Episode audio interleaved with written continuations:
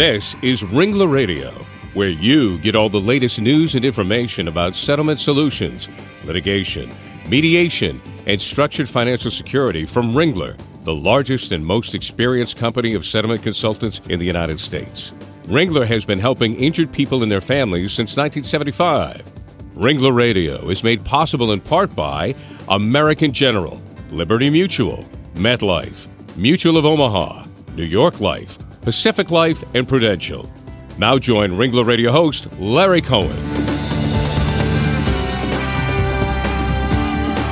Well, hello and welcome to Ringler Radio, everyone. I'm Larry Cohen, head of Ringler's Northeast Operations, and we're certainly glad you could join us again today. Well, today, about 40 million Americans live with a disability. Nearly 28 years ago, the Americans with Disabilities Act, or the ADA, became law requiring businesses to provide access to people with disabilities and employers to provide reasonable accommodations for their disabled employees. The ADA also prohibited discrimination based on disability. The resulting changes made to public and private buildings such as restaurants, stores, and hotels to remove barriers to the disabled have been many and proven very helpful. But now, House Bill 620 and better known as the ADA Education and Reform Act of 2017, is uh, pitting the rights of disabled Americans against the need to curtail what some call frivolous lawsuits. So, in short, the ADA is under siege. And joining us to talk about this important topic is Robyn Powell, an attorney whose work focuses on disability law and policy, as well as a prolific writer on the topic. As a disabled woman herself, she has dedicated her career to advancing the rights of people with disabilities. So, with that, welcome to the show, Robyn. Great to have you with us. Thank you for having me. Terrific. And also joining me as my co host is my friend and Ringler colleague, Peter Early from our Windham, New Hampshire office. Peter joined Ringler in 2005 and became a consultant in 2012. So, with that, welcome to the show, Peter. I know you've been co host before. Love having you on. Thanks, Larry. It's always fun to be back. Appreciate you having me. Terrific. Well, Robyn, you served as an attorney advisor at the National Council on Disability, an independent federal agency that advises the president and Congress on matters concerning people with disabilities. So you're very steeped in all of this. Tell us about your experience in the agency and, and what that's uh, led you to uh, understand more about the, about the topic.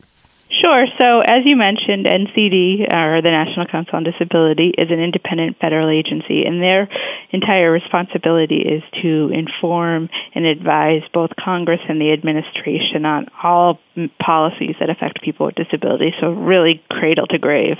Um, and having that experience as an attorney advisor um, really allowed me to um, become more aware of all different policy and legal areas affecting people with disabilities. Um, it really gave me this broad um, knowledge because, again, it covers everything that affects people with disabilities. Um, and I worked there for almost five years, and so I, I think I gained a lot of really strong experience. And I think it's important to note NCD rather has a really important role in the ADA. Um, NCD over 30 years ago introduced the first draft of the ADA, which has now become law. So I think mm. it's important to note that. Great. Before we get into the nuts and bolts of the uh, the legislation that we're going to talk about today, uh, can you tell us a little bit about the process that a disabled person goes through now to file a complaint regarding accessibility issues? Absolutely. So, right now, under Title III of the ADA, if a person with a disability encounters any sort of discrimination or access barrier, um, they have two options to enforce their rights. They can either file a complaint with the U.S. Department of Justice, who will then investigate um, the alleged violation and determine if a business has actually violated the ADA. Um, at that point, DOJ may enter into mediation with the person and the business, or they may actually sue the business on the person's behalf. And again, that depends on sort of the circumstances surrounding the case. Alternatively, though, people with disabilities can also just file a lawsuit in court bypassing the Department of Justice entirely. Um, so both mechanisms um, really do allow for swift action to resolve the violation. Well, that's that's interesting to know because obviously this bill, uh, the, the the folks that certainly oppose it make the claim that it's going to make it harder for disabled persons to sue businesses that don't comply with the ADA.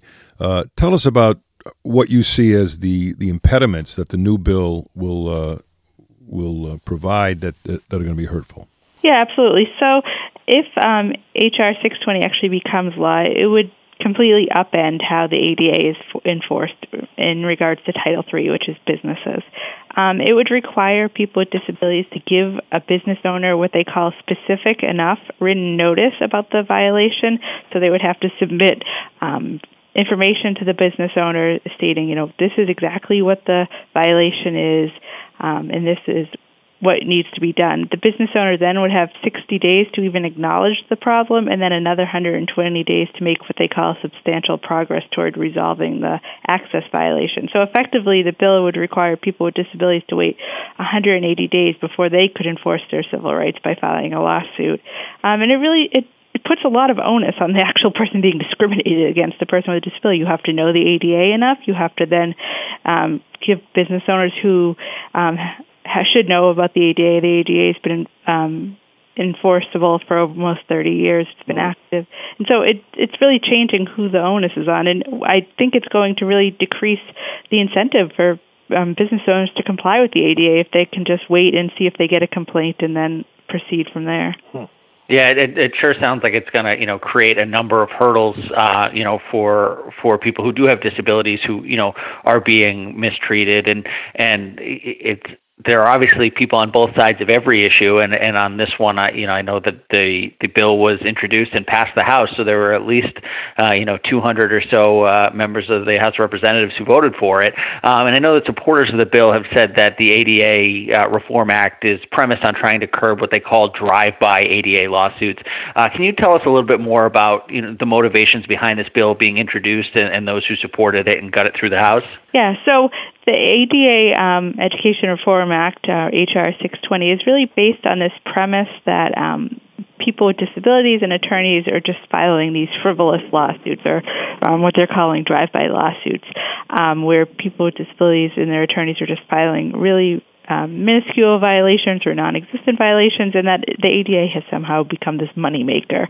And I think it's really important to understand before I get into how that may not actually be true that the ADA doesn't actually allow for monetary damages.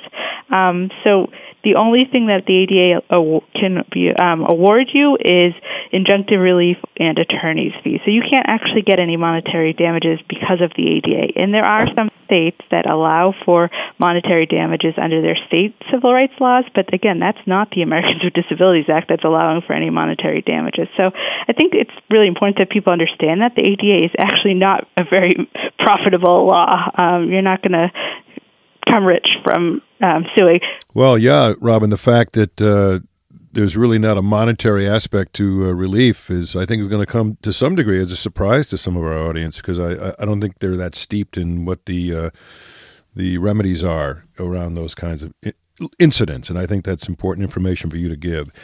But you know, Robyn, attorneys, as you know, are already bound by ethics not to file frivolous lawsuits. And you've done some research on the issue of frivolous lawsuits. So Tell us how prevalent they are. What, what are they all about? These so-called frivolous lawsuits, um, you know, proponents of the bill will point to this increase over the last several years in Title III filings, um, and they note that between 2015 and 2016, they say that there was about a 37% uptick in the number of complaints that were filed. But if you actually examine those numbers, that in any way, you'll see that the increase is actually explained by only a small number of um, attorneys who are what you could call large scale filers. So, in fact, there are just 12 individual attorneys in one single disability law firm who are responsible for more than one third of all Title III lawsuits. So, clearly, this is not actually the systemic problem that proponents would make you believe.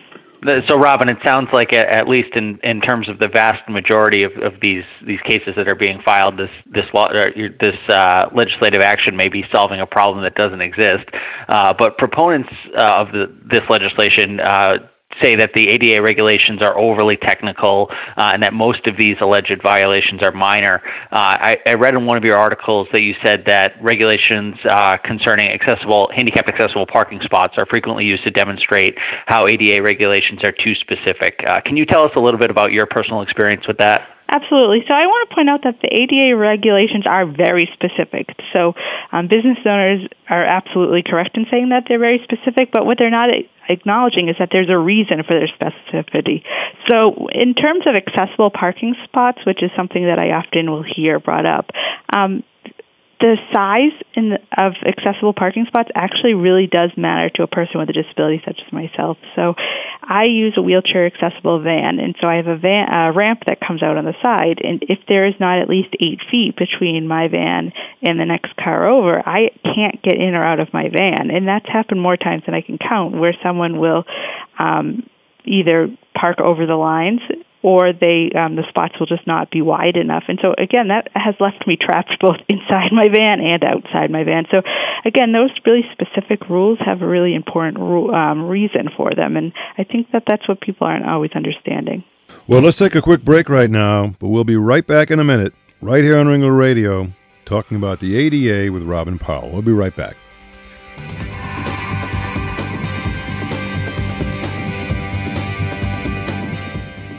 This is Ringler Radio, brought to you from Ringler, the nation's leading provider of fair settlement solutions.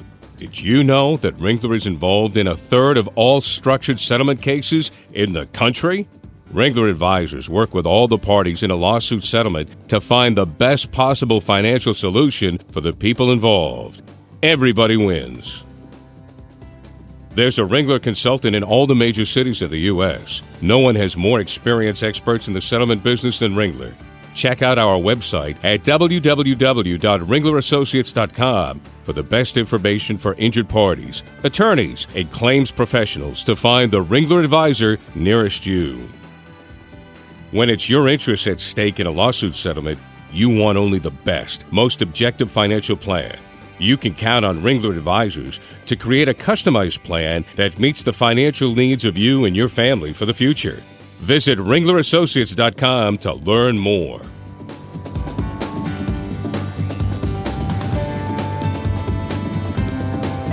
welcome back to Ringler Radio. Glad you could join us. I'm your host, Larry Cohen, along with my co host, Peter Early of Ringler's Windham, New Hampshire office. And we're speaking today with our special guest, Robyn Powell an attorney, writer, and scholar whose work focuses on the disability arena. You know, Robyn, we've been discussing H.R. 620, which is a bill to amend the ADA and the potential impact it could have on disabled people.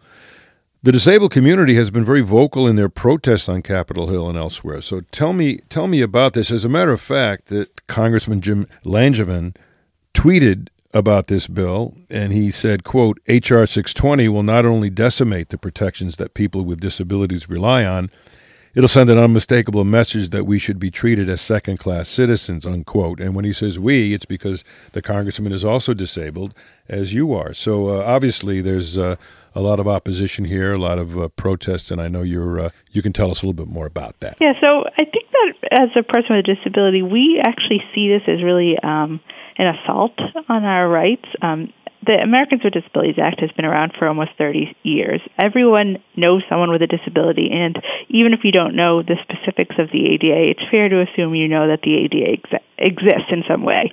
Um, and people with disabilities see this as after thir- almost 30 years, businesses should know better, and they should know they have to comply with the ADA. And yet here we are having to fight for the ADA, something that we fought for 30 years ago.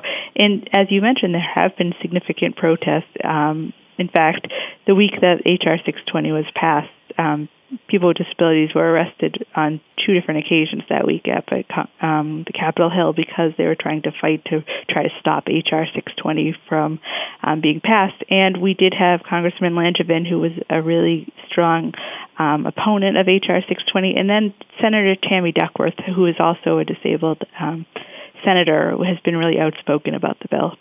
Yeah, as a, as a Rhode Islander myself, it's it's uh, great to see Congressman Langevin, you know, role in in protecting the ADA. You know, as you said, everybody has uh, you know someone that they know or in their family that that uh, is a disabled person, myself included, and um, you know, it, it's it's great always to see you know Congressman Langevin and Senator Duckworth and all the other politicians who will uh, you know support or you know pre- try to prevent legislation like this as they're able. But as you said, you know, the the the grassroots movement and and you know know the people themselves uh, you know rally on Capitol Hill. I know from my time on, on Capitol Hill myself that that's you know such an effective way to get your message across. And uh, you know I, I thank you for for you for what you're doing and, and all the other folks who are who are rallying as well. Um, but this bill's already through the House. Uh, so can you tell me what the next steps are for this uh, legislation going forward? Sure. So at this point, it is in the hands of the Senate. Um, it's passed through the House, so now the Senate would need to introduce a, a companion bill, um, which then they would vote on. And at this time, I'm unaware of a companion bill in the Senate, um, and I know that advocates are really trying to um, really stop that from being introduced. And I'm not sure the success they will have at this point, just because we didn't think that HR 620 would get through the House. To be frank, mm-hmm. um, I know that there is a growing number of Democrats who have, or senators rather, who have come out um, in opposition and said they will not support passage of such a law in the Senate. Um, and so there are a growing number of outspoken senators, particularly, as I mentioned, Tammy Duckworth, um, who is a senator who is a disabled veteran who uses a wheelchair herself and really has spoken really passionately about the importance of the ADA. Is that going to require 60 votes in the Senate to, to pass that yeah. kind of legislation?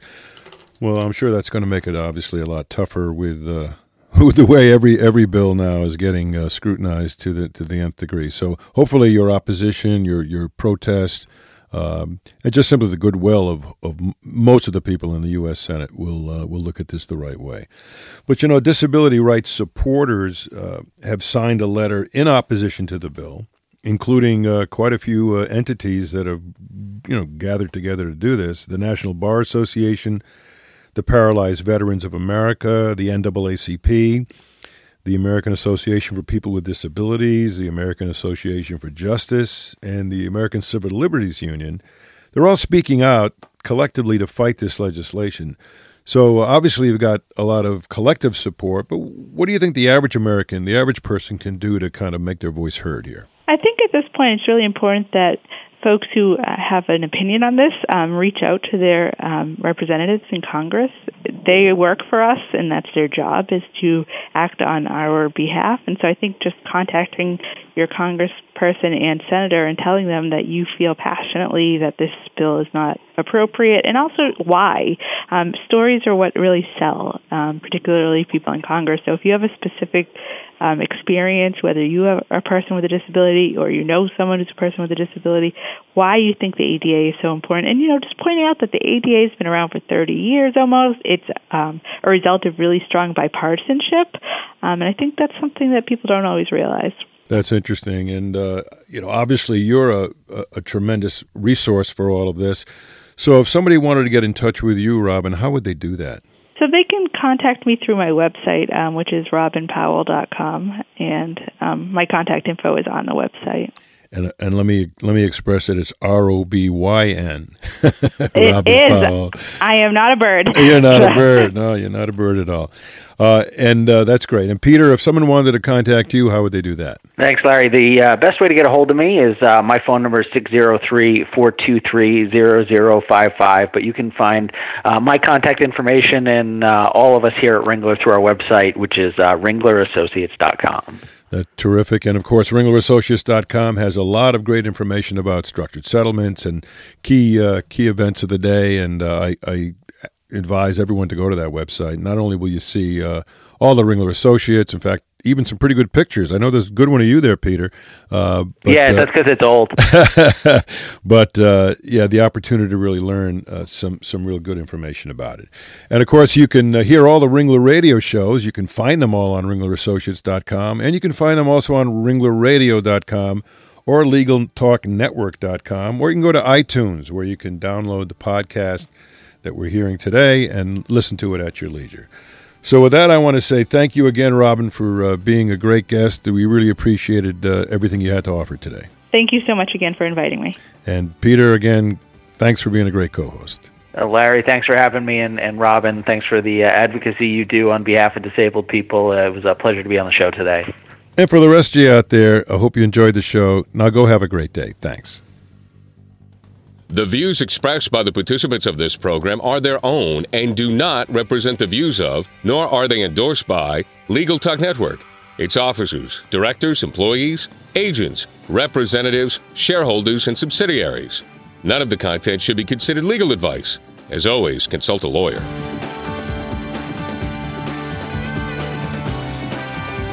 Thanks for listening to Ringler Radio, celebrating more than a decade of podcasting and over 2 million listeners. Think of Ringler, the objective settlement advisors with more than 140 consultants in 60 cities nationwide. Visit ringlerassociates.com today.